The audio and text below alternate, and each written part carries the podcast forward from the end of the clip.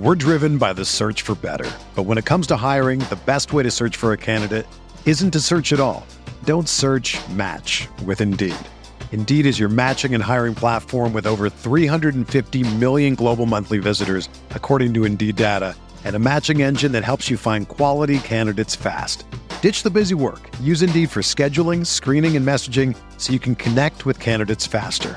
Leveraging over 140 million qualifications and preferences every day, Indeed's matching engine is constantly learning from your preferences, so the more you use Indeed, the better it gets. Join more than 3.5 million businesses worldwide that use Indeed to hire great talent fast. And listeners of this show will get a $75 sponsored job credit to get your jobs more visibility at Indeed.com slash BlueWire. Just go to Indeed.com slash BlueWire right now and support our show by saying that you heard about Indeed on this podcast. That's Indeed.com slash BlueWire. Terms and conditions apply. Need to hire? You need Indeed. This podcast episode is brought to you by Coors Light. These days, everything is go, go, go. It's nonstop hustle all the time. Work, friends, family expect you to be on 24 7. Well, sometimes you just need to reach for a Coors Light because it's made to chill. Coors Light is cold lagered, cold filtered, and cold packaged. It's as crisp and refreshing as the Colorado Rockies. It is literally made to chill. Coors Light is the one I choose when I need to unwind. So when you want to hit reset, reach for the beer that's made to chill. Get Coors Light in the new look delivered straight to your door with Drizzly or Instacart. Celebrate responsibly. Coors Brewing Company, Golden, Colorado. Arteta! What a strike! What a screamer!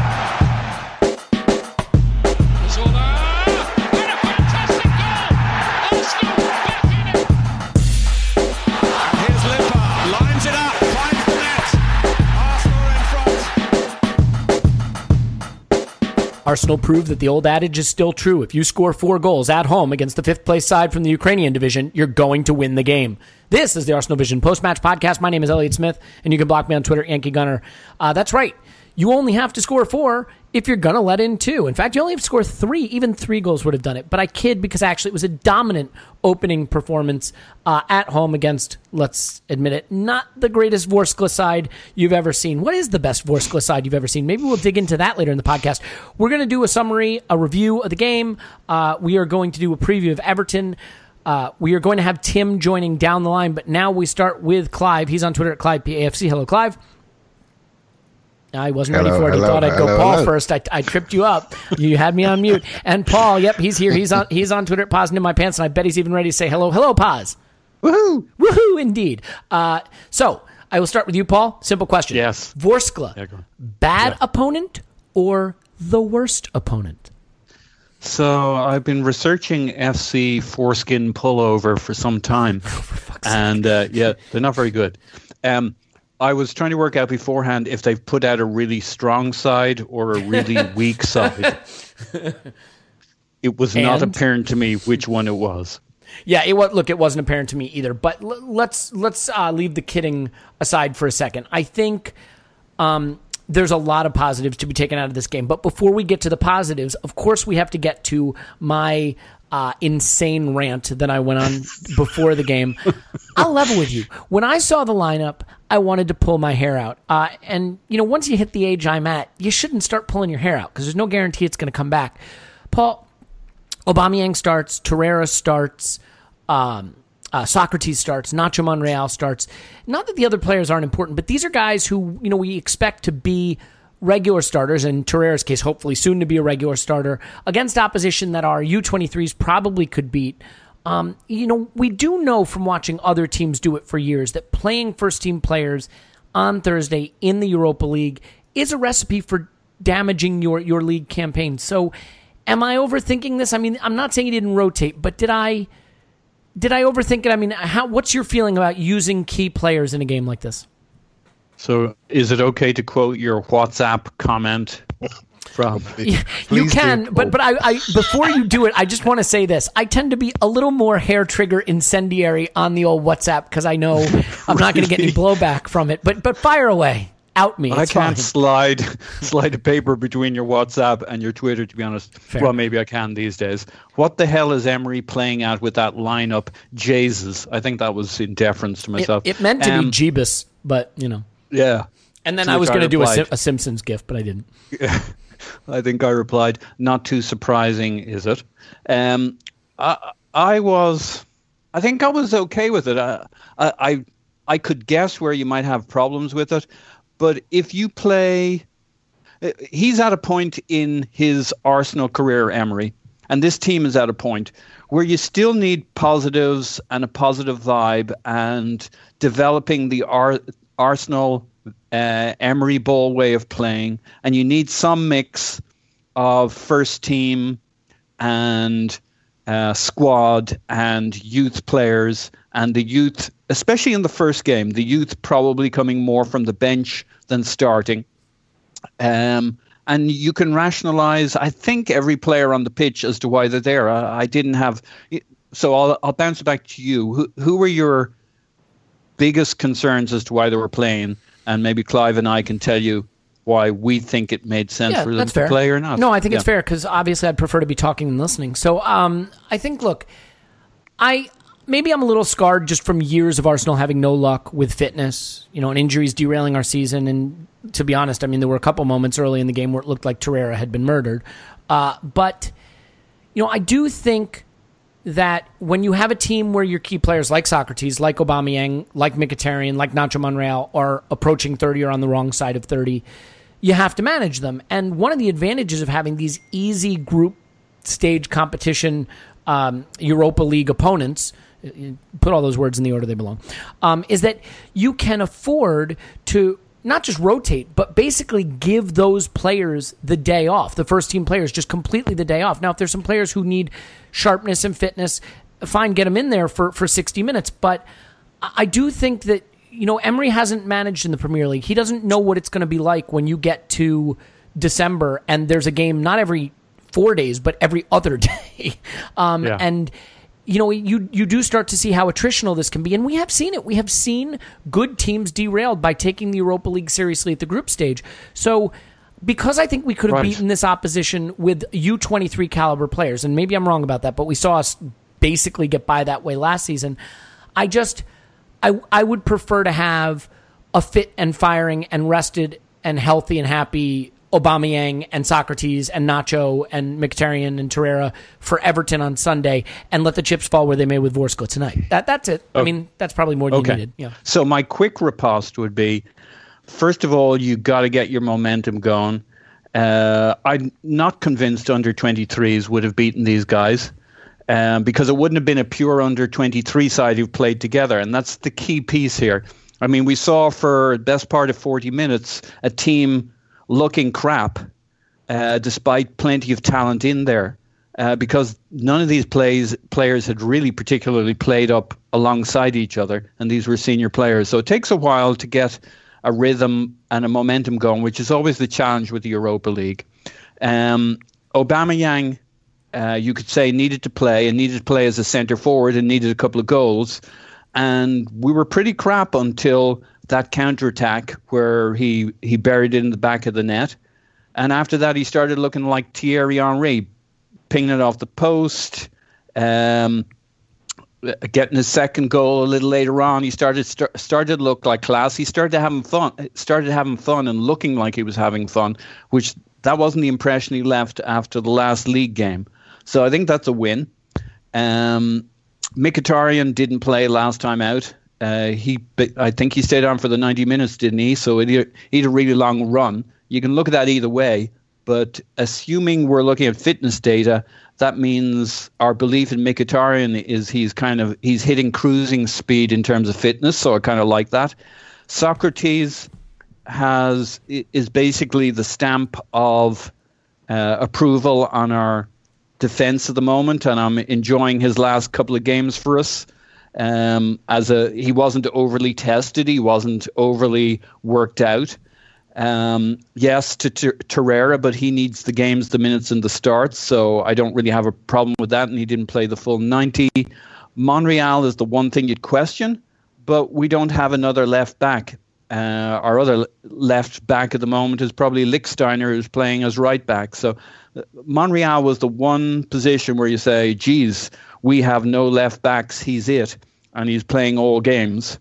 Uh, but hopefully, again, he wasn't too tested in this. So I think the thing to do was to get up, get ahead, get a few goals, and then play within ourselves so that nobody got too stressed out. And I think largely that's what we did. The idea was to get ahead. I was a little surprised with the subs. I don't know why it wasn't Eddie and um, Smith Rowe. What's his face? Smith Rowe, who came on. That was my Yeah. one surprise. Well, look, I, we're at the eight minute mark. I think that's the appropriate time to bring Clive into the podcast. So let's do that now. Um, hi, Clive. Hello. Hey Stop using that button. Stop using the okay, button. I'll, okay, I'll stop using it. All right. Um, so, do, do you even want to weigh in on my inane ramblings Yeah, about? yeah. Okay, weigh, weigh in on it. It won't take long, right? Um, to do away with me, to dismiss me, what I to hand wave me. well, it, well, he, he made eight changes. Right? Simple as that. He made eight changes from I the wanted last him game. to make eleven. Yeah, and and he would have probably played Kolasinac if he was fit. He would have probably played Mavropanos if he was fit. He's got a groin injury. That's why Sokratis played, and and he has to have his insurance policy at centre forward. Right, he has to have the one man. So think about these games in a string of three. So we've got Everton on Sunday. So Everton on Sunday, we we more or less will see Aubameyang and Lacazette start again. And what will happen on against Brentford? We'll probably see Lacazette start up front with maybe Eddie playing more minutes, and we'll probably see Mustafi play the, the centre half rather than Sokratis. Do you see what I mean? So well, we're be going to have to, right? Because we can't at this stage of the season be playing like Sokratis and and Aubameyang Thursday, Thursday, Sunday, Wednesday. At this point, it'd be, be crazy. exactly. So Mustafi will take it next week, right? So, um, so it's just, it's, I think it's quite clever use of the of the squad. Right? Uh, it's all he can do. If Maitland Niles would have been there, he might have played left back, but he's not there. And so Monreal's the one risk at the moment, but that team was too good for a young kid to play there, and he, and he, and there was no young kids on the bench from a defensive point of view, only Bellerin. So it shows you where we're weak as a, as a club. We haven't got that, you know, youth defender. And when we talk under 23s, we really we're really talking 18 year olds now. Yeah, That's, yeah, that's a fair under point. 23 Ca- football, right? It's not like uh, the 21 year olds running around. And all that heavyweight squad we got rid of last January, you know, the people that played last year, like, you know, Giroud and, and Walcott and all those, you know, and Wilshere, all those heavyweight, heavy earners, a lot of them have gone now, right? So I, I think it made sense. I, I, I don't think there's any much more you could have done. Okay, and, and the only thing I will say, uh, opposing my original insane view, is that we are still kind of in the lab, right? We're we're still baking. We're still in the oven. We're still in whatever place where things get made that aren't made yet. And um, this is a chance for the manager to see a couple combinations he might want to have a look at, continue to drill the players on his new system. I mean, we're almost in a preseason state to some extent because we still have players trying to learn their roles under this coach, and the coach is still trying to learn the players. So if he gets some of that in a game that's fairly low risk and he can make some observations that help him and help the players going forward, then that's certainly valuable. So good enough. Clive, I'll stick with you. Um, I do want to touch on something that has we I think we kind of proposed it earlier in previous pods, and it, it sort of seems true right now. And I think it is one of the big issues for Emery going forward. I thought both Mkhitaryan and Iwobi looked really good in this game. And by the way, I'm going to put a caveat up that we don't have to use again. So none of us have to say this after this. It's very hard to know how much to take from these kind of games. We understand that. Yeah. This is a very, very poor level of opposition. And it may just be that anything you try would work. So I acknowledge that. But Well, to be honest, I, I don't think people should even listen to the podcast on these things. I totally agree. You know what you should do? Just subscribe, give a five star review, fast forward the podcast to the end so the thing thinks you've listened to the whole thing, and then don't listen. It's totally fine. Yeah. Um, uh, but but do go to beer52.com forward slash vision. Anyway, um, so but Mkhitaryan and Iwobi did look good in this game, and I think it is the big issue we're facing right now that having forwards on the left and right that more naturally want to be in left and right. And I realize Mkhitaryan at sometimes was playing 10 and at sometimes was playing wide right. But to you, how much of this game is is sort of evidence, further evidence that those positions need to be occupied by players like that as opposed to players like Ozil and Aubameyang? Uh, um, I'm, I'm okay with either. I, I, you know what? it's very difficult to judge because they were very, you know, they played a back six in a flat line. And so when your eyes went to the screen, you go to the players who are going to provide you hope. And we were passing the ball around and we had maybe one player in Iwobi that was sort of keen to run at people, and uh, Mkhitaryan was keen to run at people in broken play.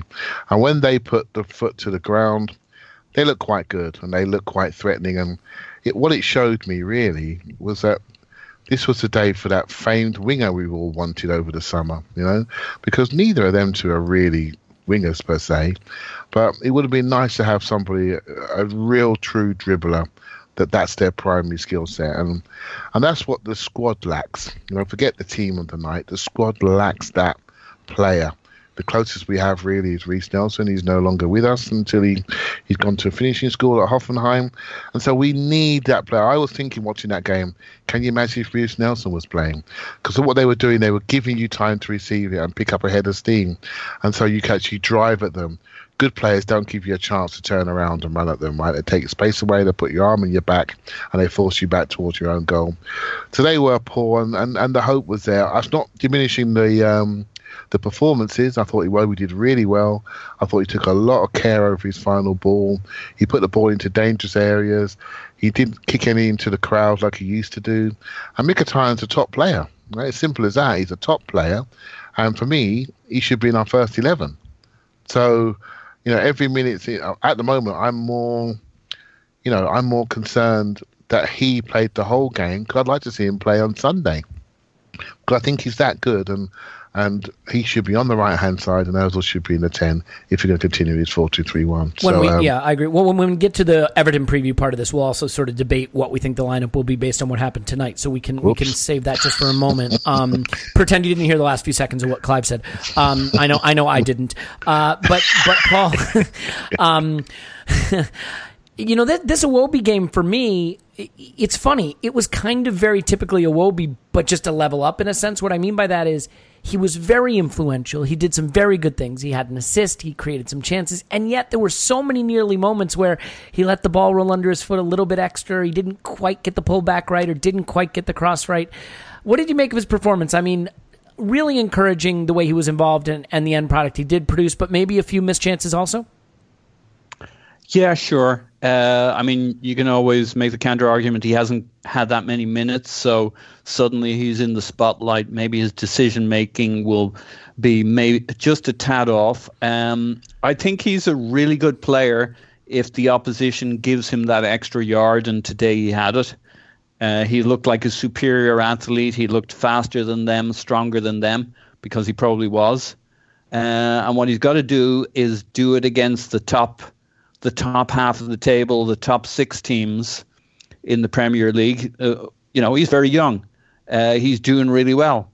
Um, but it may still take him another season or two before he can impose himself on games. What he's really got to do is enjoy and thrive on the competition. He's young enough that he doesn't need to get psyched out because he's not getting uh, to be picked as a starter each game but he's just got to have these guys, Mkhitaryan, etc., in his crosshairs and learn from them in training and work hard. I mean, he still came. He was one of the players who looked tired just before he came off. So, you know, whatever that was, 60, 70 minutes into the game.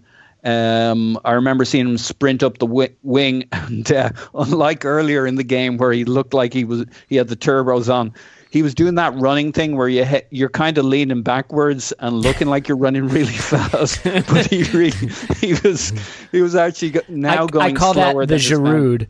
Yeah, that's that's harsh. oh, Um, come on. but yeah, he probably was running at Giroud pace at that particular point. So maybe he just doesn't. He's never a player who's going to have 90 minutes in him. Uh, but maybe this is an opportunity under Emery to learn that if he wants to pl- wants to be a starter, he's just going to simply have to knuckle down, learn from the other guys, uh, and work like a maniac to get his fitness to the kinds of levels where he can still sprint after 90 minutes. So I, I thought he was great in this game. I, I agree with you. Um, he, he made decision making at times look a little bit more difficult. Even on those, though, he probably pulled out a, a magic cross that was a, an assist or a near assist because they kept giving him a second a second chance or a second look at it, which I think speaks to the fact that they were giving him an extra yard. This was a very good game for him. It'll be good for his confidence. Uh, what does it mean? Uh, you know, I think we just got to be patient with him. He's got to not be patient with himself, though. He's just got to look at Mkhitaryan with the bullseye and go after his pl- his place in the team. I mean, that's there's a 30 year old ahead of him. That's got to give him. Uh, what's he now? I would guess 22 or something. Um, he's got to be filled with hope that if he works his freaking socks off, he can eventually pip that guy for the job. So He, we, Uh, we can agree on this. He's whatever age he is until he's whatever age he's going to be. yeah, Um, plus yeah. Well, let me stay with you just for one second, though. I mean, I was really impressed with Mkhitaryan too. Do you? I mean, what's your reaction to my uh, hypothesis that we are just a better attacking team and we look more coherent when those wide forward positions are occupied by? I don't want to call them natural wingers because they're not, but players who are at least more comfortable being in wide positions. Yeah, I mean, um, there was the Dortmund connection on the goal with. Uh, I mean, it was Mik- Mkhitaryan who made that breakaway. I know Mkhitaryan and supposed- Aubameyang seem to have a real understanding, and it's understanding. Yeah. You know, I mean, you Yeah. can see why that would be. Maybe we're looking for things that aren't there, but it, it looks like it. Yeah, I mean, we were struggling, and then Mkhitaryan says something to the Ukrainian guy in Ukrainian to leave the ball alone, picks it up in the box, and basically takes it two thirds of the, the field. But I mean, how many breakaways have we seen Arsenal, supposedly a great breakaway team, uh, fluff kind of halfway up the pitch with the wrong ball? And he's got the right ball over to Iwo- Iwobi. Oh, back to your friend Iwobi. Iwobi does great on that one. Uh, there can be no criticism of. No, of course, that's that that's a What I- perfect play right there. Yeah, and not only was it a good ball, it w- he made an early decision and the right decision, and uh, set Aubameyang on his tracks. And it was the Dortmund connection with uh, Mkhitaryan, uh, Iwobi, who knows a couple of people from Dortmund. He might have even been there once. Who knows? Yeah, probably. And uh, Aubameyang and pow pow pow in you go. So, uh, yeah, look, uh, uh, what I got out of this game with Mkhitaryan is his touch can be a little erratic from time to time to time. His passing can be, but his vision and his movement and and his decisiveness in the final third is always excellent. And when it clicks for him, it really clicks. Uh, great that he he did 90 minutes again. Uh, we should remember how we had all kind of poo-pooed him, as they say in England, um, during pre-season, but he was only just coming up to cruising speed. Uh, and now he looks like the real deal. On the other hand, having played 90 minutes, I'm slightly concerned that maybe the manager doesn't have him as a starter It's a shame. uh, against Everton. I I think he makes us tick. I think he gives us something we don't have with these other players. And we're 20 minutes in, so it seems like the right time to bring Clive into the podcast. Um, so, Clive, uh, maybe I'm He's off base in- here. he's quite instinctive, Mkhitaryan. He, he, you- is he a little Rosicky in terms Yeah. of he has that directness and that, that drive with the ball that nobody else in our our squad really seems to possess. So it's quite interesting with Paul. He does give the ball away, and when he gives the ball away, what it is, it's not a lack of technique; it's a lack of concentration. He just had his little switch-off moments on some of the most basic things in football, like a three-yard pass. Then he'll go and get it back, and he'll whip a shot to the top corner. You think, hmm, it's obviously you can play, but you almost need to be under the highest pressure to really test yourself, to test your technique. If you look at his goals that he scores or his crosses, they're always under pressure when you think, can you do it? And he delivers it perfectly. I think he's a he's a he's a bit of an enigma type player actually. Does this does the the easy stuff he finds difficult and the hard stuff he finds quite easy if that makes Same, sense. same for me. But- Same for me. yeah, I think he's. Um, I, I like him. I I trust him under pressure, and I trust him when the key moments come. And the hardest thing in football is to deliver in the last third. We can all play, we can all train, we can all practice. When it comes to delivering in the last third, that's really difficult, and that's why Mesut Ozil's on three fifty a week because it's the hardest skill in football, right? So um, I like him a lot. Well, you know, you know what I'll, what I'll say too about Mkhitaryan is is that that Chelsea game kind of sums him up in some respects, right? Because he had some of the worst moments early in that game that I could possibly remember, and then created, you know, all of our chances. Uh, scored. Did he score the goal? Or am I thinking City? Which was the game where he scored the goal? Um, from the top of the box. Chelsea, Chelsea. That was Chelsea. Yeah, yeah. He So I mean, one, and then the left foot shot, which is really difficult skill, on his wrong foot, on the laces, bang, yeah. goal.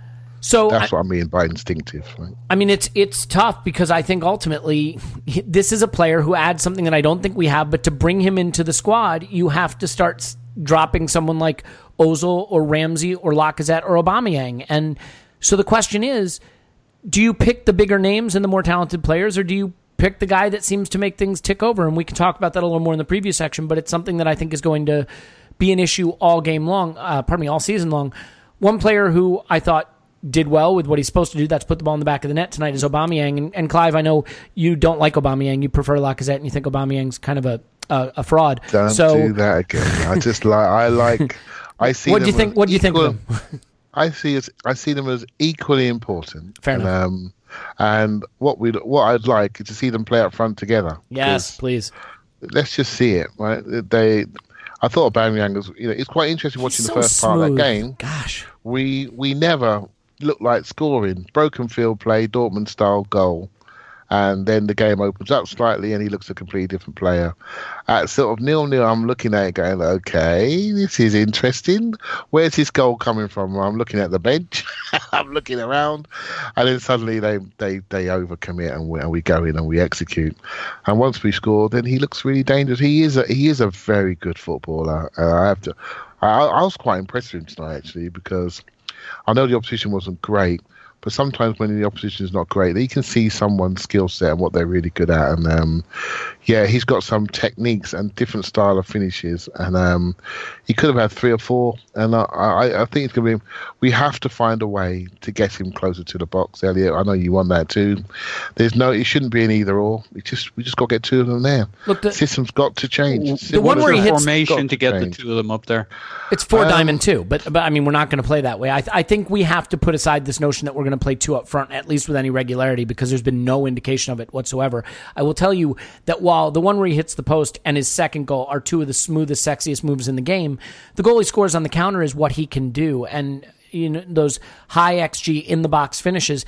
I, I really do think if he finishes one or even both of those chances he gets against Chelsea, which are chances he routinely does finish, the narrative around him this season is totally different. But you know, we'll, we'll leave that to one side. Paul, we have to give Sokratis some credit. This is a player that I'll admit I was worried about when we signed him, getting up there, coming off a terrible season. He's quicker than I thought. He's front footed, but he seems to read the game really well. Another impressive night, snuffing out what little danger Vorskla created. How impressed uh, were you with him in this game, and, and how does that build on what you felt about him so far? I think more than impressed, the word I pick is heartened. Uh, you know, I heard, I was told all these scary things from people who watch Dortmund that, uh, yeah, he was good, but then he started being really bad and we were stupid and we wasted money on him. Uh, that's a little paraphrasing, and I'm sure certain people will be getting prickly at, at that. dis- They're not on the uh, pod, so they can't they can't answer you. fuck them. Um, and I'm like, well, okay, we might make mis- a, a mistake, but um, th- there seemed to be every reason to give this guy some time. I mean, he, when you look at him, he looks like a solid centre back before he even kicks a ball, and it's taken him a few games uh, to get there. Uh, he was definitely warming up slowly, like Mkhitaryan in preseason. But then maybe that's a Dortmund thing, and maybe that's an experienced player thing. I don't know, but they're beginning to come good at the right time, uh, and he just has an air about him. Uh, Yeah. I mean, I'll do some defending of Mustafi, but the pro- one of the problems I would concede with Mustafi is he doesn't have an air about him. He well, he does. it's the it's the air that something could happen at any time. He has an error about him. does. How about that? Yeah, and the other thing Mustafi is mirac- or sorry, uh, Sokratis has miraculously done is found uh, a couple of extra yards of pace from. You you wouldn't say from nowhere. Maybe that's just the full fitness kicking in. But I mean, he's significantly quicker now.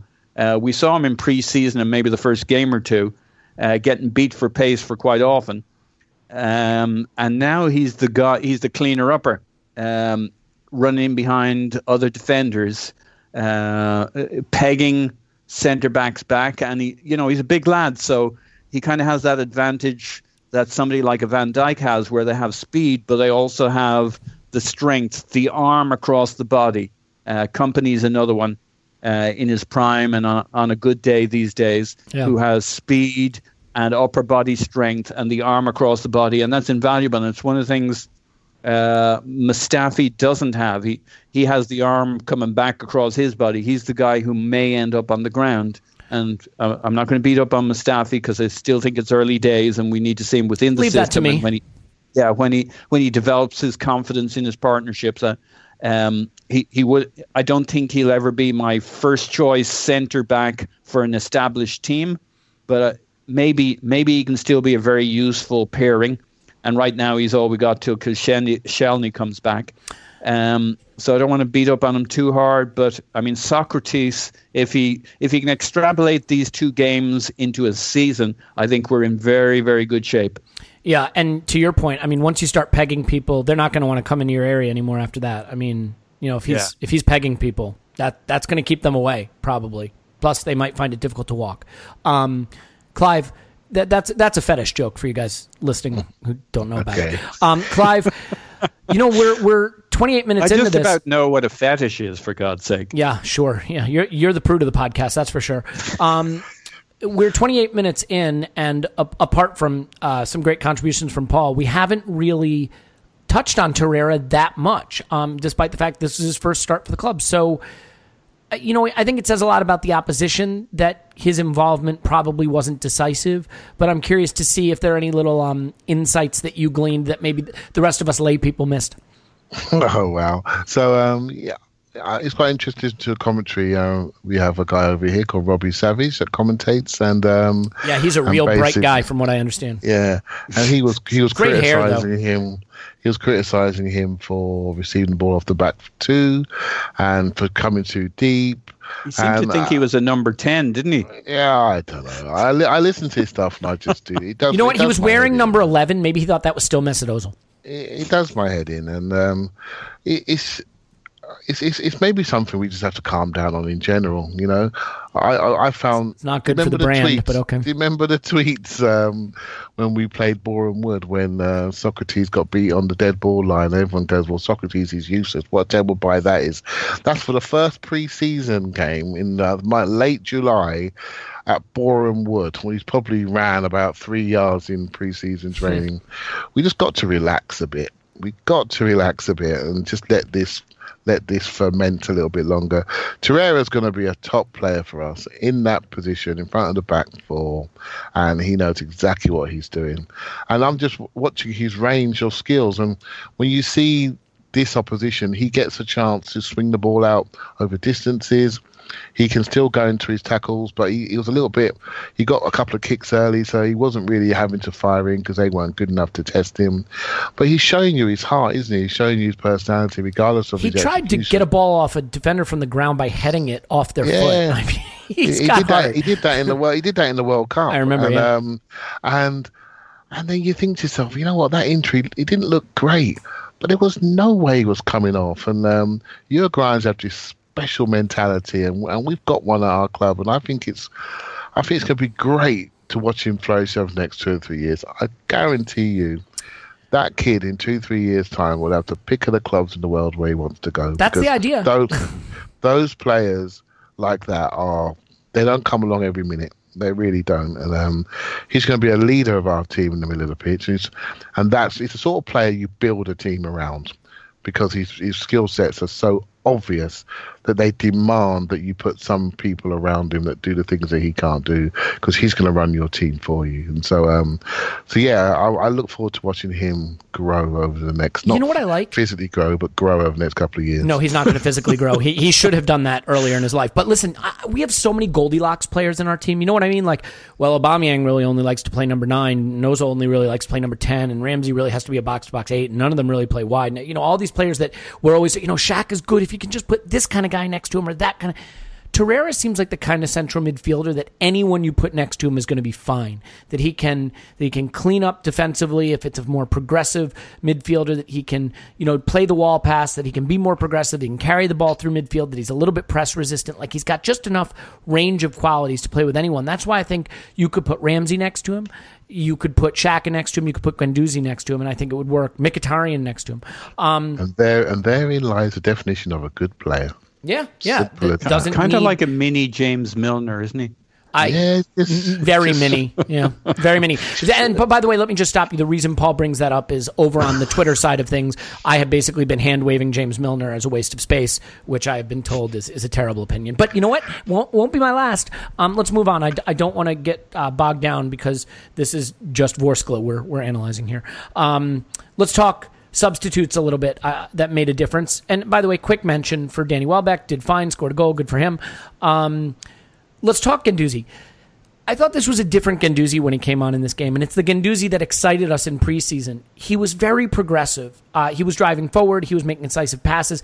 The pass he makes to Ozil in the left half space at the top of the box was really sensational, and and Ozil just gets a little too deep with it and isn't able to to turn that into a goal. But Paul, I mean, did you see a little bit of a different Guendouzi when he came in in this game? To me, it looked more uh, a little less fearful, a little less conservative. It did, but I think it's a bit of the Iwobi effect in that this was a game he had more space. I mean, he's been pinned back with Xhaka trying to get the ball out of our deep midfield against Premier League teams for the last couple of games. And, you know, uh, I guess in some ways he's, he's just a more conservative player uh, because that's the nature of the beast. Um, we saw Xhaka suddenly freed up when Torreira was on, and we probably need Torreira plus Guendouzi to see the Guendouzi we saw tonight against somebody like a Newcastle, um, because you know a, a Newcastle is going to sit back and keep it pretty tight and uh, make you work for it. Uh, have two have two forwards back in, screening in front of Xhaka and Guendouzi. And it wasn't until we brought T- Torreira on that we saw Xhaka freed up to suddenly start uh, pumping the passes around the place. I think Guendouzi, you know, the next time we see Guendouzi, we'll probably see the Guendouzi we saw against Newcastle, where, you know, it, it's narrow, narrow gains, narrow opportunities a couple of times in the game to do something. And if you make the great, the right decision, okay, you look like a star. But 90, 95% of what you're doing is just kind of graft and moving it forward. Um, it'll be interesting the day we see Torreira and Guendouzi if that frees them up a little bit to do something. Yeah, Um, I, I wonder if Guendouzi is instructed when he's playing with Xhaka that you're kind of the you're the safe option and Xhaka's the progressive option. I, I don't know if that's a, a real strategy or if I just invented it, but there's definitely a, a desire for him to drift a little wider, to play to the center backs a little more in these Premier League games that we've seen. And tonight, bringing the ball up the pitch, always looking to beat a man if if he was under pressure, play play the forward pass, be progressive, and that's the stuff where I think he can be really special. We don't need uh, that sort of Elneny esque figure on the pitch, and we can come to him, him in a bit. and having no DM means there's kind of splitting that DMing between him and Xhaka, and we know Xhaka is vulnerable. I just think it pegs Guendouzi back. But Stop pegging people, please. this is trying to be a PG, PG or maybe PG thirteen podcast. Clive, um, yeah, your thoughts on Guendouzi? Google that. It's, it's Do, quite do simple. not Google pegging unless you're ready to delete your browser history. And not, you know, not there's anything wrong with it. Clive, Guendouzi, please save us. Yeah, I just I just thought his starting position was was better. I think he's a drifter. I think he drifts to the right. It may be an instruction with Bellerin vacating a lot, but I think he drifts to the right too much, and I think it leaves us open. I thought today he was more central, and when he's when he's nearer moments and instances and things that are going to happen, then he can get there because he can. He's got. He does travel quite nicely. He goes to ground quite nicely, and he's he's just got a bit of flourish about him. He looked. Uh, they weren't so good, so he looked quicker. He stepped them. He stepped through the lines nicely, and when he came on, they were tired, so he looked more progressive. But I was looking at his starting position, and he stayed in the heart of the pitch if you watch when Torreira comes on with Xhaka, he's never more than 10 yards away. And so I think Guendouzi makes that 20 yards. And I just think it creates, it just creates instances and good teams will pop straight through it. So the player is good. He's 19. He's, he's, he's seeing a lot of minutes ahead of people that potentially are ahead of him, but they trust him. They see something in him. Great personality, easy stuff to coach, right? where your starting position is, your average position. This one you to stand. These are your distances. When you get that right, you can play. No problem with that. But if you're in the wrong position, you're now running back 20 yards and you don't look so good. So be in position to get the ball on the front foot and, and transition. And I thought he was much better that tonight. So maybe in the next few games, when we do see him, for whatever minutes we see him for, just keep your eye on that. Is he central? Is he really owning the centre of the pitch? Because if he is, that's another that's another tick in the box for uh, our recruitment team for sure. Yeah, agreed. Um, a couple other little quick quick hits. Emile Smith Rowe gets on. Good for him. Um, maybe could have gotten a goal. I don't think he put a foot wrong. I don't think he did, you know, a, an unbelievable amount in the game, but certainly a nice little cameo for him and good for his development His to close continue. control's really impressive. yeah, I agree with that. Um, you know, I think uh, I think Clive's point is a good one that we'll probably see Nketiah against Brentford uh, on Wednesday. So they each get a shot in one of these games. It'd be nice to see them get a shot in both of these games, but so be it. Um, Lichtsteiner obviously started tonight. I, I thought he ha- he was fine, not great, fine certainly, but then he has the error that leads to their first goal, although a little uh, harshly punished by a center back from that position. And then there's the the goal at the at the death. So let's touch on those for a minute, Paul. I mean, does it take any gloss off this for you? The fact we conceded two, and do you want to apportion blame for either of them? Uh, it does take some gloss off it. It was a shame. You know, you're cruising at 4 0. Uh, you're feeling good. There's the positive vibe. And then you remind yourself that basically anybody can score against you at the moment. Uh, and we got to fix that. I mean, this is at the Emirates, needs to become perhaps a fortress is a strong word, but certainly something that was built with something stronger than IKEA furniture. And, Well, the um, first goal is sort of a fluky one in the sense that Lichtsteiner Yeah. just kind of loses it under his feet and then it's slammed into the corner by a center back. The second one is a little bit shameful because we just weren't professional. We thought the ref was going to blow up. The game's over. gotten and- sloppy, yeah. yeah. Uh, And I'd already decided it was cruel of the referee to allow them three minutes when we were 4 0 up and trouncing them, and then it was 4 1. I'm like, uh, you know, sh- I'm surprised he didn't just pick two minutes and the bugger's gone, put another one in the back of the net. Yeah. I saw some criticisms of Leno, which is another interesting topic in terms of how his game went. Uh, I, I would say I thought Lichtsteiner was actually very good throughout the game. Um, you know, I'm kind of thinking to myself, he, he really does have a case to give Bellerin a good run for that spot. I mean, he, he looks fast, fit, strong. He's clever. He's savvy. It's a shame the goal kind of will be marked down against him. Uh, and maybe some people will point a finger at Leno too. Um, but I just think it was more a bit of how much space there is in a game like this, not just for them, but unfortunately also for us. You, we're just not as tight suddenly under pressure when they come at us in the few times they do that in the game. So, um, yeah, it's on Lichtsteiner, but it's also just a little bit on us Yeah. kind of w- beginning to wind down, I felt. Which is which is a shame. I agree. I, it doesn't take too much gloss off it for me, but it's an annoyance. Clive, did you see anything from Leno that gave you any kind of indication of how we should feel about him? I mean, this is not a game for evaluating a goalkeeper, and he concedes two. But uh, the first one is unsavable. The second one, the angles I saw made it look like it went right down the center. I have been reliab- reliably informed it's in the corner. I, Yeah, I he can't. couldn't I can't save it. He couldn't save it. He, yeah. he couldn't save either of them, mate. He couldn't. Uh, and uh, also, we are all looking at his kicking initially, weren't we? So, um, so the first time he gets the ball, he he looks comfortable. And if you notice, when he punches it out to the fullback, he then he, he then runs after it to get into a position to get it back again. And that's what makes a player feel comfortable because they're they're preparing themselves for the pass they know that's coming. So when it comes to him, he's already in the right shape to just receive it on the back foot and go out the other side. It's just simple footballer stuff that midfielders do all the time, but goalkeepers don't. Whereas when Cech passes it, he passes it slow, he gets it back, and he wants to touch it and stop it dead. When you stop it dead, you give people a target to come and press. So it's just little basics of a footballer versus non-footballer. Then he chips the ball into that middle third, exactly the pass that Cech hasn't got, that chip pass, and we're off and running. He, he looks very good from a He was showing off a bit, wasn't he, Clive? yeah, he was making sure everyone knows he's got a few. He's got a backspin chip into the middle of the pitch. Thank you. I saw that, mate. Undercut that into the middle. Very nice. But you know what? You let two into your net, you're picking it up and, and rubbing your gloves. So, so that that just keeps you back on your heels. Like I said before, Elliot, he's 26 and one's 36, so he's going to be our goalkeeper one day. It's just a matter of time, really. So, um, I, I like I like the look of him actually. Okay. Um, more if you compare him to the 70 million pound Chelsea goalkeeper that I can't remember his name, but you know, I'm looking at Leno, I'm thinking, well, I don't see much difference there.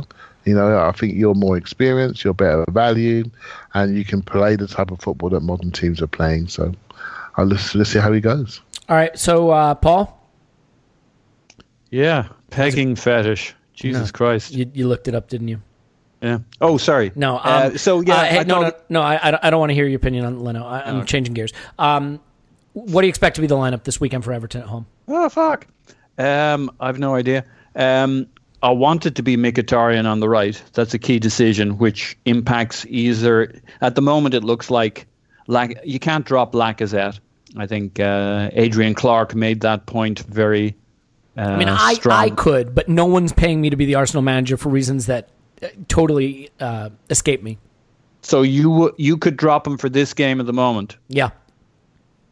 Jesus Christ! Uh, look, oh I, I don't. It's, here's the here's my thing, right? It's not that I don't think Lacazette You're is very good. much in the Mourinho mode, I aren't think you? As a Lacazette is a brilliant player. I still think Aubameyang at center forward with Mkhitaryan on the right and Iwobi on the left is our best, most balanced use of our attacking talent. I would put Ozil at 10, Ramsey and Torreira in central midfield. That's how I'd set us up. Now, if you Uh, want to put but- Lacazette out there, put him out there with Aubameyang as two up front. I can't Okay, help the fact that I think Aubameyang is a better striker than Lacazette. I know there are people that disagree with me.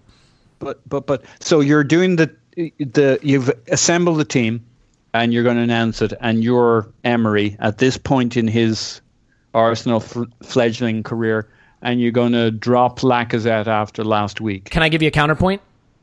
This is the same guy who's picked Guendouzi and Xhaka as central midfield from the start of the season when Torreira is sitting on the bench. I mean, he's had the courage to do that. You know, But to, he to didn't pick. drop No, Torreira. I get. Look, I'm You're- not you're saying gonna drop- Lacazette deserves to be dropped. And by the way, I'm not saying he will. I don't think he will. And I realize if you want to have a meritocracy, you have to pick the players that are performing for you. So, I, I'm, A- I'm and you got to transition. It's got to it's got to seem fair, um, because there's nothing special about this game that you could turn around to Lacazette at home at the Emirates and say, Well, he's "Sorry, clearly not going to do it. I, look, he no. I'm See, telling you I- what I- I, would you do. Go, do go it ahead. either, Let, You let, let, let's let Clive Andy. argue. Uh, Clive, argue. Yeah, I'm just saying. I actually think Aubameyang is a better striker than Lacazette. So do I. But, yeah. but for the team, what this team needs right now, it needs a player like Lacazette to get them going. Right, so as they're finding their shape, pattern, and distances, and and everything else about this team is all about learning new partnerships and different ways of playing. This team needs Lacazette.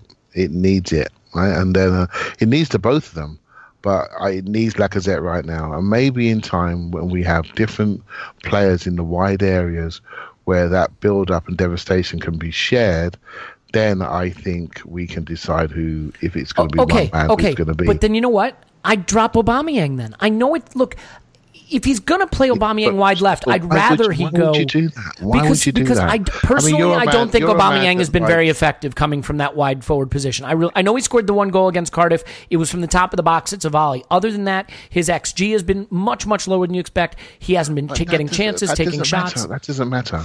Sometimes you have to think about take it take take your head away from statistics and say to yourself, okay, I'm the opposition manager. What do I want Arsenal to do, or what don't I want them to do? I, I, I, I want them to play a guy on the left wing who's not suited out there, who leaves them defensively vulnerable, but also is a six out of ten attacking from that position. So, and you know, you know, because I know you know your numbers. You know that his numbers are down, but from a team perspective, we're scoring twos and threes every single game. So it's working. It's not working maybe to the percentile you want to see. Do you think our attacking potential- performances have been good? Just, just, just off. I mean, like the that, that first half this past weekend, for example. I mean, that's about as incoherent as it gets. You were on the halftime show. I, Yeah, I remember I doing it with you. and um, and yeah, I I think we've we've looked good in patches, right? And and that's it. We've looked good in patches throughout the whole season. It's I'll I'll, I'll say something on, on the back channel today, or maybe on Twitter. It's quite hard to to judge us at the moment because we're playing either teams who are very bad or teams who are very good. And it's another example of a very bad team that we managed to put away. It's a good point. We're not Uh, playing like Watford or someone that's competent but not great. We've we played some terrible teams and we played you know a couple of really good ones and nothing in the middle. I, I by the way, I just want to say I'm not trying to be argumentative. By the way, I, I totally see the argument for starting uh, Lacazette and keeping Aubameyang wide left.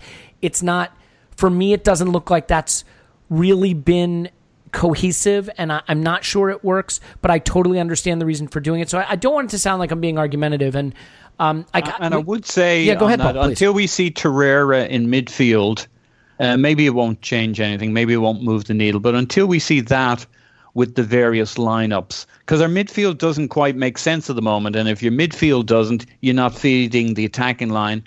And you know we looked a lot better in the second half against Newcastle. Maybe maybe that's a one-off. Maybe maybe that's just a Torreira effect, and it doesn't doesn't m- make Aubameyang work or not work. But until we get some kind of supply lines going with Xhaka pumping the ball forward and us having some coverage, um, now you know will we see Torreira start?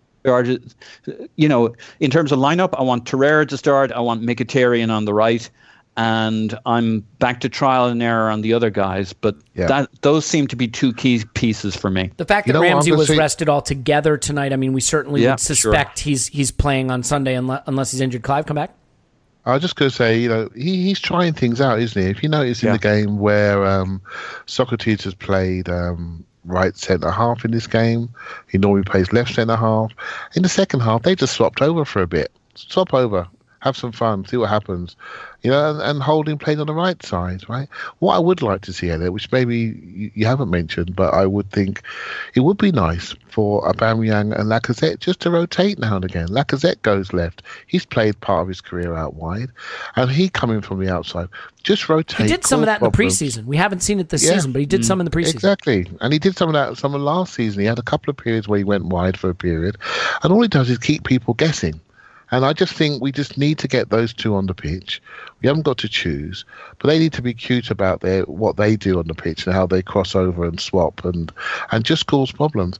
You just and can't leave especially with the vacuum on the right side, the right wing spot of Mkhitaryan isn't playing. That's a natural place for uh, Lacazette to drop off to, inviting Aubameyang in. There's different things they could do, and and maybe as you say, uh, especially with Torreira, Torreira well able to find a pass and him being on the right side of that midfield pairing. To your point on trial and error, there's so many things. You know, we're writing off all sorts of options at the moment, and we shouldn't. It'll be, I'm maybe it won't be better with Torreira and Xhaka, but it it'll be different, and that'll give us other combinations. Back to trial and error, there are all sorts of things that we're go- that we can see with uh, Torreira to the right, finding say Ozil off the right wing, or uh, Lacazette finding it a profitable area to drop off to to pick up the ball from Torreira on that side because you know he will put as we've seen today he'll he'll have his head up he'll pick out a pass and he'll ping it quickly.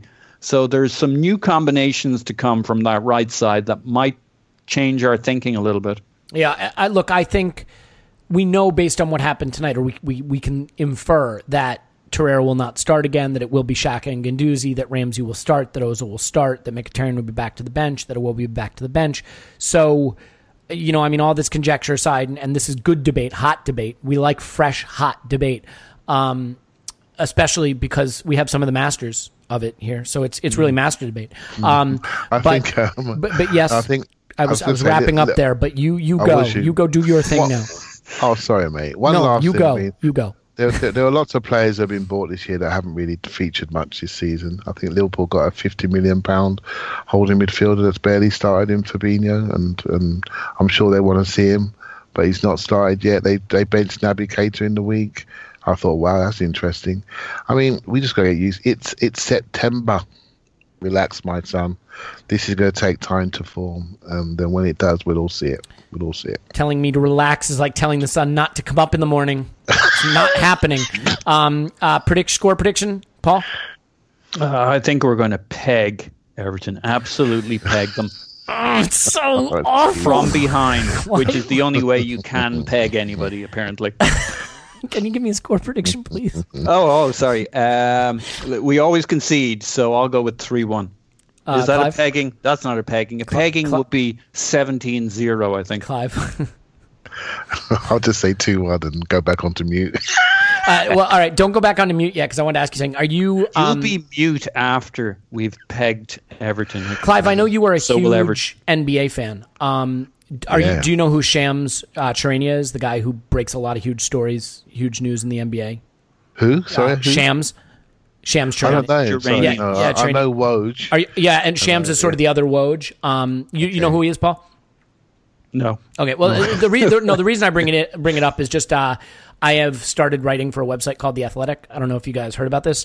Um, Yeah. I have an article that's coming out. I just submitted it. It is about Ivan Gazidis, his time at Arsenal, and what it means with him moving on. But um, the reason I brought it up is I know you love the NBA, and their NBA writing is second to none. But so uh, if if people don't know about The Athletic, um, it is a subscription website, but no ads, no pop ups, no autoplay ads. I just had this conversation uh, earlier today with someone else, basically saying how the internet has become just a steaming pile of garbage, trying to find something that's worth reading, worth consuming, other than this obvious, obviously this phenomenal podcast. Um, and I, I have fallen in love with the Athletic. the The writing is exceptional. There's 700 new articles uh, every single week across all the sports. The guy who uh, ran the Howler, George Quraishi, he is the editor in chief on the football side for the Athletic. Um, Graham Hunter writes for them. Uh, Gunnerblog writes for them. But they, they really are the best at what they do, and the articles there are are fantastic. So they have actually uh, said that we can offer a special deal for anybody who wants to give them a try. So if you go to the Athletic forward slash Arsenal Vision, you'll get a free trial first of all, and then you get thirty percent off if you continue beyond that. So the Athletic Special promo code, as I understand it, is pegging. no, no, you've ruined it. You've ruined it as usual. Um, but but it is theathletic.com forward slash Arsenal Vision. None of what Paul said is, is real or true. Go there, go try it. The, the stuff is awesome. Uh, and and I promise that when I write for them, it is free of some of the. Uh, uh, insane rantings that you hear from me here on on the twitters but the other writers uh, absolutely phenomenal and you're just going to get the best in-depth coverage you're not not going to get clickbait you're not going to get listicles you're not going to get transfer rumor nonsense it's just good clean family fun and sometimes not family fun. But in any event go there theathletic.com forward slash arsenal vision. In any event we are going to take a break. When we come back tim is going to be on. That's right the tim the tim stillman stillberto uh, finally decided to show up for an arsenal match. We're going to ask him what he thought of it. Uh, until then paul's on twitter at positive my pants. Thanks pause clive's on twitter at clive pafc thanks clive Thank you very much. We'll take a break. We'll talk about a little bit of beer. You want beer. You need beer. You want me on that beer. You need me on that beer. You can handle the beer. You're going to hear about that uh, and some music, and then we'll be back with Tim. Stay with us. But right now, it's time to tell you about our favorite monthly craft beer discovery club. In fact, it is the world's most popular craft beer discovery club, beer52.com. You're going to want to go to beer52.com forward slash vision right now. The reason you're going to want to do that is you're going to get a free case of craft beer. Free. A free case of craft beer. You're even going to get a copy of Ferment Magazine and a snack. So you're getting all that for free. Just pay £2.95 shipping, and you'll be upgraded to free next day shipping, which is great. Eight incredible craft beers, a magazine, a snack, no brainer. And I know all about no brainers. Trust me, I have no brain. In any event, this is a chance for you to discover some of the best beers from around the world, and right now you get to take advantage of uh, the Raise the Bar competition. Beer 52's search for the UK's best new small brewers in partnership with the London Craft Beer Festival. So you'll enjoy the likes of Unity's 7% Export Stout, Boxcar's Belgian IPA, and West by Three's Mothership with Passion Fruit. It's only available in the UK, which makes me very sad, but if you live in the UK, it should make you very happy because by going to beer52.com forward slash vision, not only do you make us happy podcasters, but you make yourself a happy owner of free craft beer. And so that is obvious. By the way, uh, one thing we love about beer52.com, they have a five star rating on Trustpilot. So you know you are going with a very trustworthy company. Again, the most popular monthly craft beer delivery service. So take advantage of it. Beer52.com forward slash vision. Go there right now. Get your free case of craft beer. You're going to love it. Okay, we're back, and now we are with the star of the show. That is Tim Stillman. You can find him on Twitter at Stillberto. Hello, Tim. Hello there. Great to talk to you. Um, you were at the Emirates after a weekend off. Let's let's just quickly get your reaction. How was the wedding, and what was it like not to be at the Newcastle game? It, it wasn't as strange as I thought it would be, actually. Um, to be honest with you, we had um, so the game kind of happened during the uh, so the like the ceremony happened like two o'clock, and it was three o'clock kickoff in the UK. So around about the time the game started was the fizz and nibbles bit, you know, the champagne and the uh, and the nibbles and, and all of that. So like it, it was quite nice. So there was enough going on, but I could check the score whenever I wanted. Um, so yeah, it was it was actually uh, it was it was um, easier than I thought it would be. Actually, I'm going to let you know that uh, in the earlier segment of the podcast, there was quite a lot of discussion of pegging, and since that's where my mind was, I uh, I thought you said fizz and nipples, and I just I was just worried where this podcast is headed, but thankfully that was not the case. Hopefully, you're not going to make a habit of it, though. Um, you were there tonight, and Yeah. I I think it's fair to say it was a sparsely attended um, Europa League tie. So I I just want to get your sense. I mean, how big a deal is it for the club generally and for the direction we want to go that the attendances are, are, are as poor as they are? I mean, what, what was the atmosphere like and what is it like to be at a half empty Emirates Stadium for a game like this? Yeah, I mean there was no atmosphere really, um, and you know quite understandably for quite obvious reasons there wasn't much of an away following. Um, although what was there was was noisy for what it was um, and quite excitable, but not usually on European nights. Even if the Emirates is a bit you know in a bit of a lull, you have some fairly lively away fans. But you know for games like this there there isn't a big uh, travelling contingent. So yeah, the the atmosphere was was like the stadium sparse. Um, let's face it, it's a secondary competition that not that many people are interested in. And let's face it, even in the Champions League, um, group stage football is the worst football um, out there. It's um, Especially when there's no suspense, when you know you're going through. I mean, in the Champions Yeah. League, you can make an argument that there was a chance we might not get out of the group, although we were spoiled by doing it every year for 27 years. Yeah. But, but in this case, there's no worry of that. But then, even in the Champions League, I can only think of um, probably from about I don't know 2004, 2005 onwards. I can think of two times where the group stage was remotely exciting, and there was there was the year we got Dortmund, Napoli, and Marseille. So we were in the kind of group of death. So you thought, oh, okay, it's it's not like it's not a given that we're going to go through here. And then, of course, two years later, we made the group exciting. We had by, the great escape. yeah, exactly. By losing the first two games and then having that, that brilliant Bayern game at the Emirates. That Bayern game at the Emirates is one of the few times I can remember any group stage goal where you know where the, where the, a goal celebration was a proper kind of air puncher.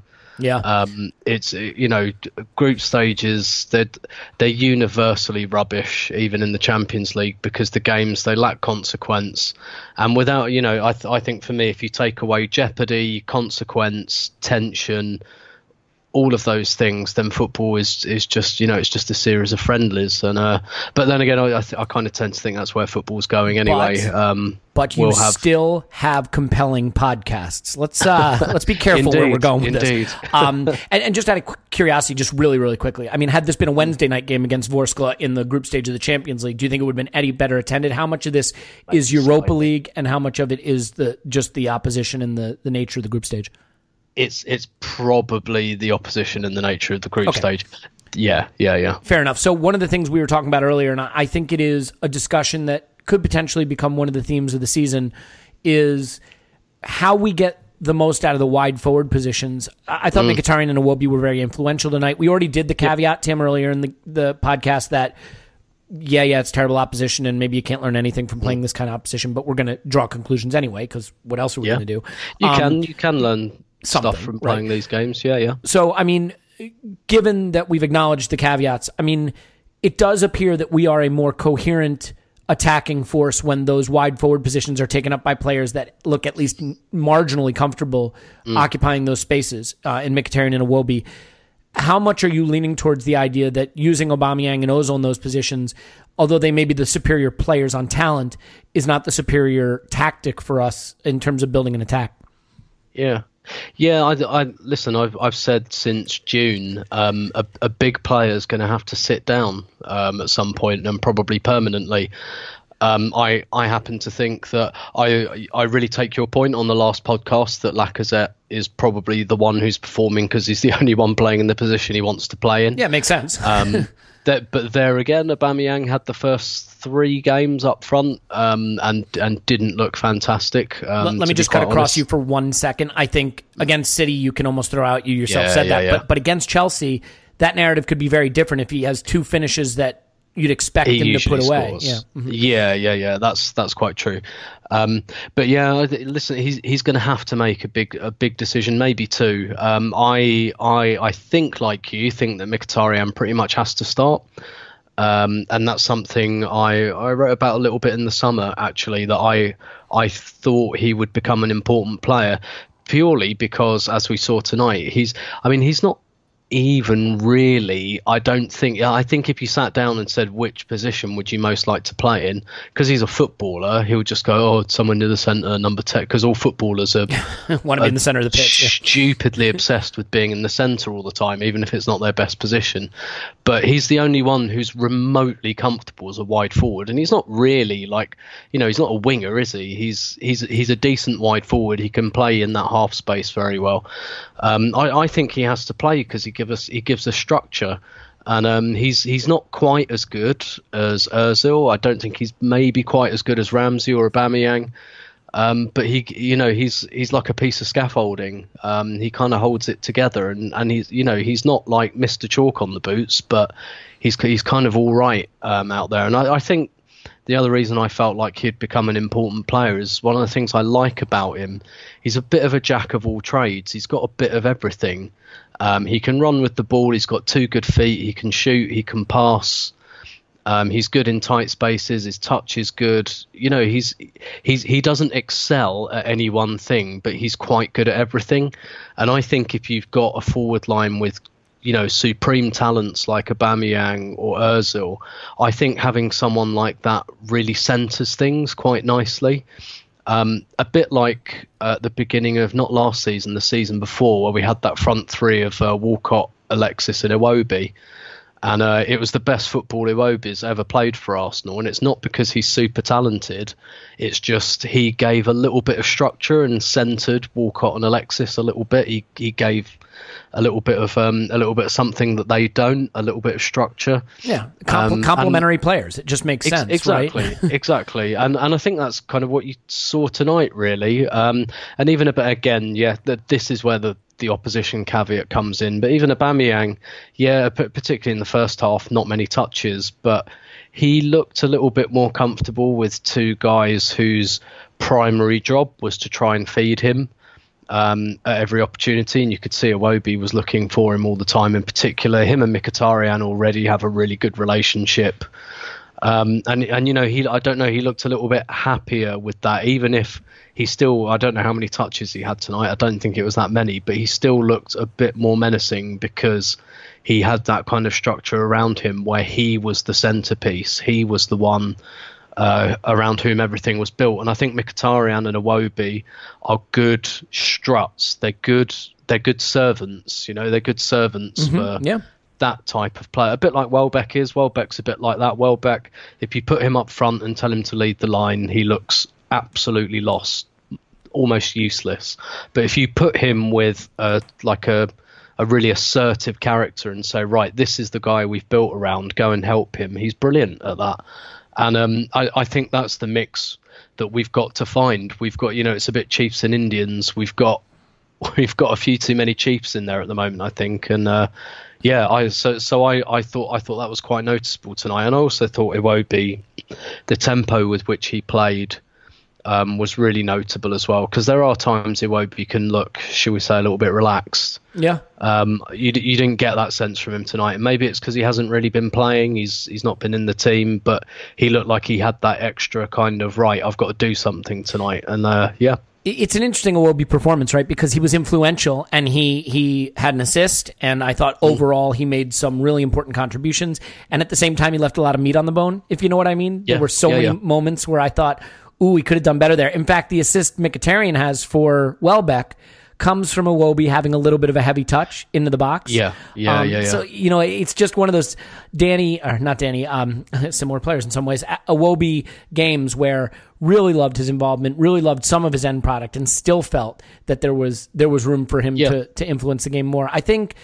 It, this was a tough game to analyze Torreira in because they had so little threat. I mean, for a game where the opposition scored two goals, it's it's impossible to remember any attacking moves they really strung together. And so, Yeah, yeah. you know, Torreira wasn't in there destroying things, which is ideally what we want him for. You know, intervening in in opposition attacks. But were you able to draw any conclusions from his his first start for the club? And and you know, how, were you impressed with what you saw?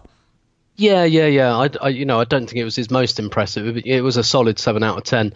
I, what I liked and what I think I'm going to like about him because we haven't quite seen enough yet is that, uh, and everything I've I've read um, is that he's got a creative side to his game as well. So because we're Arsenal fans and we've lacked this kind of player for ages. Um, you know we we play up the kind of the destroying qualities and I think you guys had a really good discussion about how he freed Xhaka um, in the Newcastle game. Um, and you know how and you know he's another one who's a bit of a strut for the midfield where there's a few free spirits. Um, but what I think what we saw tonight is that he's got a pass. Um, he's got like a nice lofted through ball. Um, He tried you know, to chip ball over of- the top a lot too, which Yeah, you know yeah, gives you a sense of his confidence and his progressiveness. Exactly, exactly. Yeah, it was. It, it's progressive um, passing, so you know we we know he can do that quick kind of one touch, almost Arteta like. Um, you know, not particularly fancy looking, but very useful forward, quick punching the ball forward passing. But he showed particularly from deep a creative side, and that's that's really important as well. Um, for the same reason, it's important when Xhaka does it because he's going to be one of the few Arsenal players that gets a bit of time and space um, in that kind of area of the pitch. And if if he can, you know, listen, I'm not saying he should be doing it four or five times a game. Those are those are really eye of the needle passes that are incredibly difficult to get right. But if he can do that once in a while to open up a defence, then all the better. Yeah, and I think he's a player who can be paired with a variety of different kinds of players. And we've we've spoken so often about how certain players only work in some positions with the right partners. It's nice to have a guy that looks versatile in terms of who he could work with and, and what he can contribute in the middle of the park. Um, we already covered Sokratis and talked about the impressiveness of his performance. I think he's sort of um, uh, inspired people with more confidence than than maybe they had starting the season. Do you feel the same about his recent performances and in particular the one tonight? Yeah, yeah, I I liked him from the start. Actually, I think um, I, maybe it was after the West Ham podcast. I said he, he kind of reminded me a bit of Kolo Touré. I I still get the feeling that maybe he's not, you know, the general, um, you know, in defence that he's not like the guy that organises and leads. And No and I problem. still We've got think- Mustafi for that. yeah, exactly. And so I, I think, you know, I, I think him next to like peak Mertesacker or peak Koscielny, uh, although I'm not particularly sure Koscielny's an equal, uh, uh, an organizer, but you know, Sokratis next to like Mertesacker six years ago would have would have been really quite interesting. I, ju- I just really like him because I think he's a defender that seems to really like defending. He seems to like really get a kick out of a tackle, a block, winning an aerial ball. He's he's quite pumped.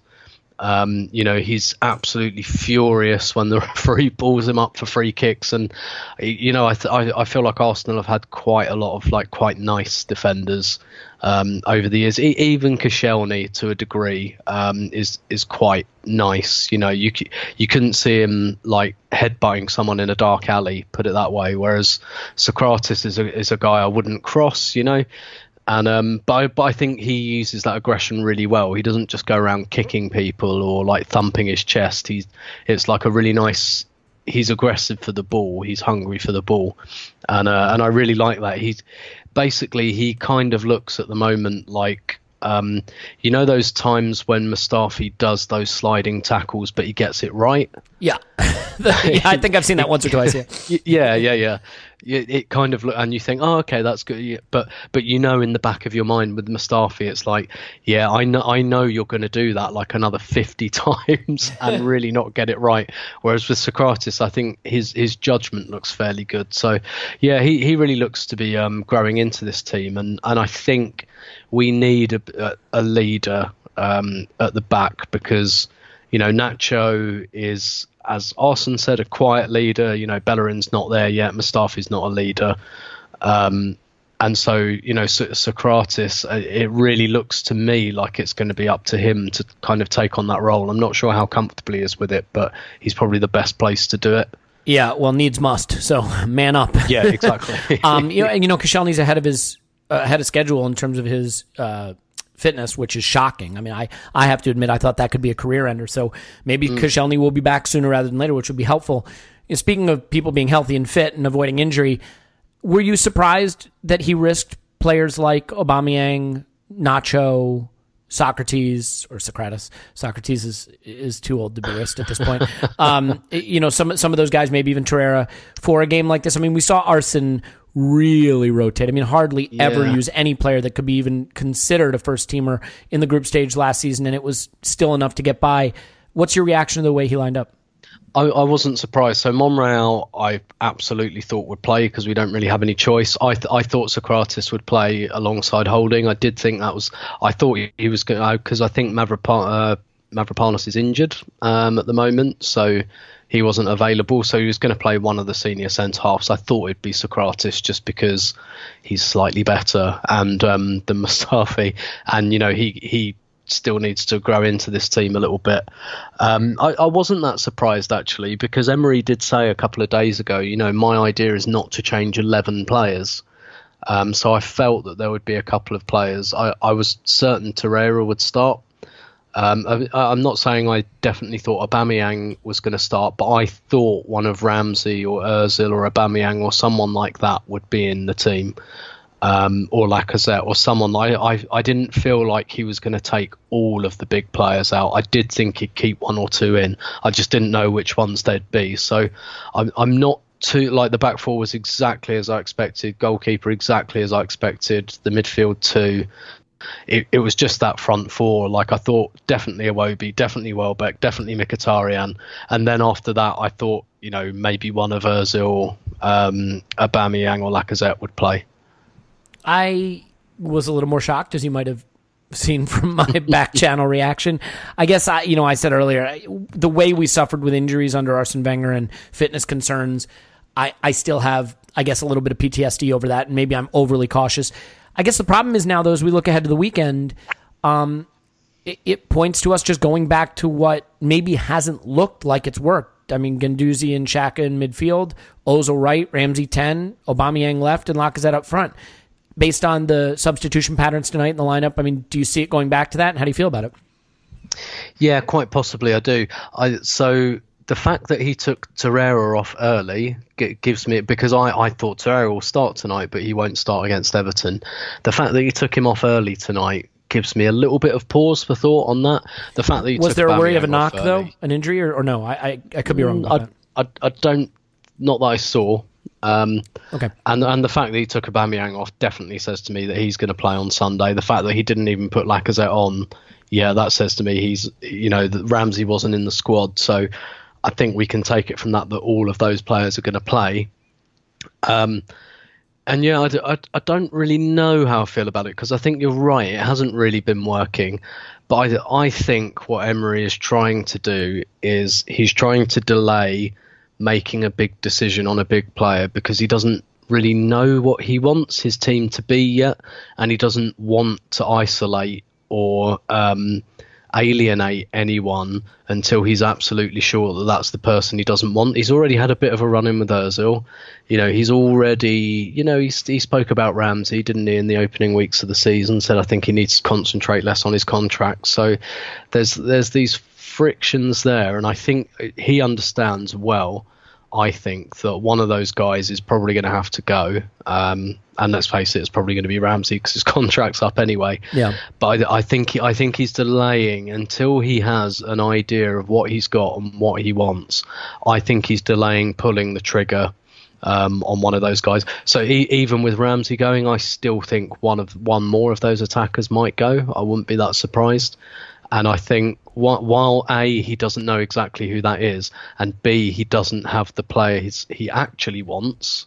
So maybe next summer he can say to one of the attackers, Do you know what? Not working. I'm going to sell you and I'm going to buy someone that is going to work. But obviously, he can't do that now. So I, I, I feel like there's this kind of halfway house developed because you know, if if he say if he drops Özil now for three games and then all of and then decides that no, actually this team really needs Özil and now it's um, Aubameyang I don't want, you know, then you just piss everyone off. Yeah. So. I, I think he's got. We've seen it with the goalkeeper as well. Like he's got a lot of these little kind of political situations that he's got to figure out. And uh, I wrote about this a few weeks ago. I, I think that's his biggest challenge. Um, I really do. Well, it's nothing compared to what he came from at PSG. I would say that the real issue for me is Mkhitaryan, and based on the fact that he played, uh, was he on all ninety this match? Right, he played the full Uh, match. yes, Yeah, I mean, yeah. he's certainly not going to start the weekend. For me, he's the missing link. He Mm. he adds a directness, um, the ability to play in that half space as you alluded to, but also drift inside. He seems to re- recover from losing the ball well. He's energetic with the press. Mm. Um, I just. I think his energy, his directness, and his ability to be effective in those wide spaces and bring Hector Bellerin into the game is really important. So I, I will be Mm. He- dismayed. Yeah, go ahead. And and he gives us an actual right side. Yeah, we, we, we, we have no right side when Mesut Ozil is in there. Yeah. we, we saw that uh, at the weekend, the first half against Newcastle.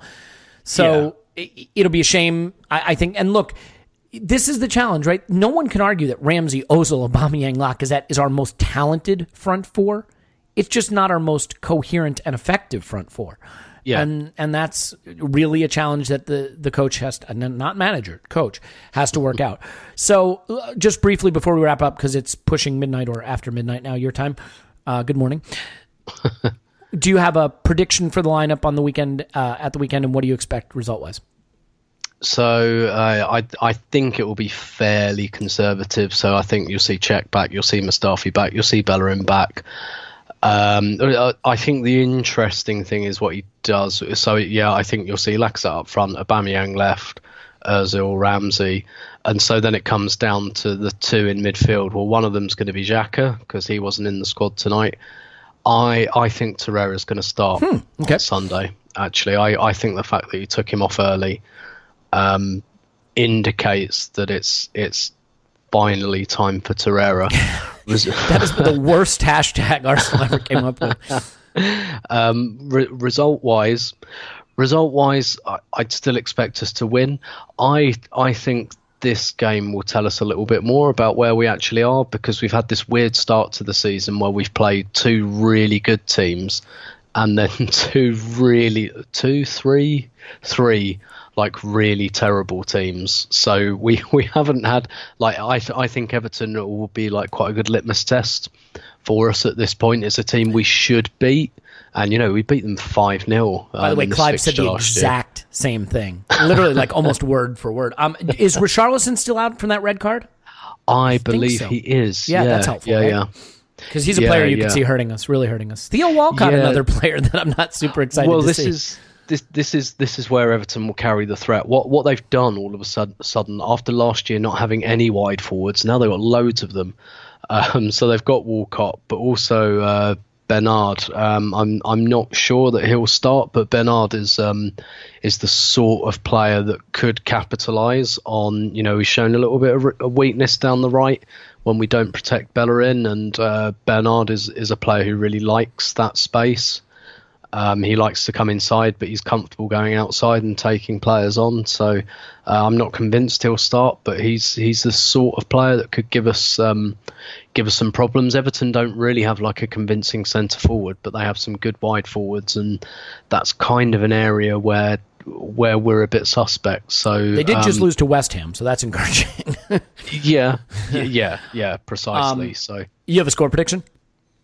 Um, I'm going to say it's going to be 2 0 to Arsenal, but maybe the second goal will be like last knockings. Predicting a clean sheet, man, that's that's confidence right there. I, I'll tell you, you know, the interesting thing you talk about Torreira starting, it would be ironic because I thought this performance from Guendouzi was one of his better ones this season, admittedly against weak opposition, but in the sense that Mm. I feel he's been more conservative during the season than he was in the preseason. And Yeah. tonight he was very progressive. He was very front footed. Uh, he had that beautiful pass to Ozil that didn't result in a goal, but he threaded it right into him in the half space at the top of the box. So it'd be kind of ironic if he rediscovers some of his progressive passing and adventurous play and then winds up losing his spot finally to Torreira. but, you know, it is time for Torreira. I tend to agree with that. I'll let you go and get some sleep. Tim's on Twitter. Stillberto. Thanks, Tim. My pleasure as always. All right, my name's Elliot Smith. You can block me on Twitter, Yankee Gunner. Leave us a five star review. Support our Patreon. If you don't, we love you anyway. But if you do, uh, hugs and kisses your way. Uh, Patreon.com forward slash Arsenal Vision Podcast. Tim's pre Everton video may appear there. Tim, is that we have you on the pod? Yeah. Oh, Yes. great. Okay, so we're going to have a, a preview video from Tim for the Everton match, so you don't want to miss that. And uh, we have a professional doing the graphics going forward, so they will be better. So give it a shot. You'll love it. Patreon. Do it. In any event, we'll talk to you after Arsenal 10. Everton no.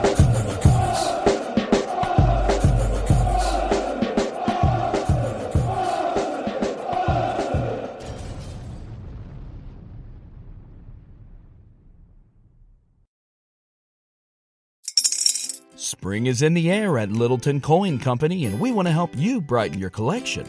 Visit us at littletoncoin.com all month long to enjoy 15% off your purchase. With a wide selection of coins, paper money, supplies, and more, Littleton Coin Company has something for every collector's taste. Use promo code SPRING at littletoncoin.com for 15% off your purchase all month long. Restrictions apply. Littleton Coin Company. Serving collectors since 1945.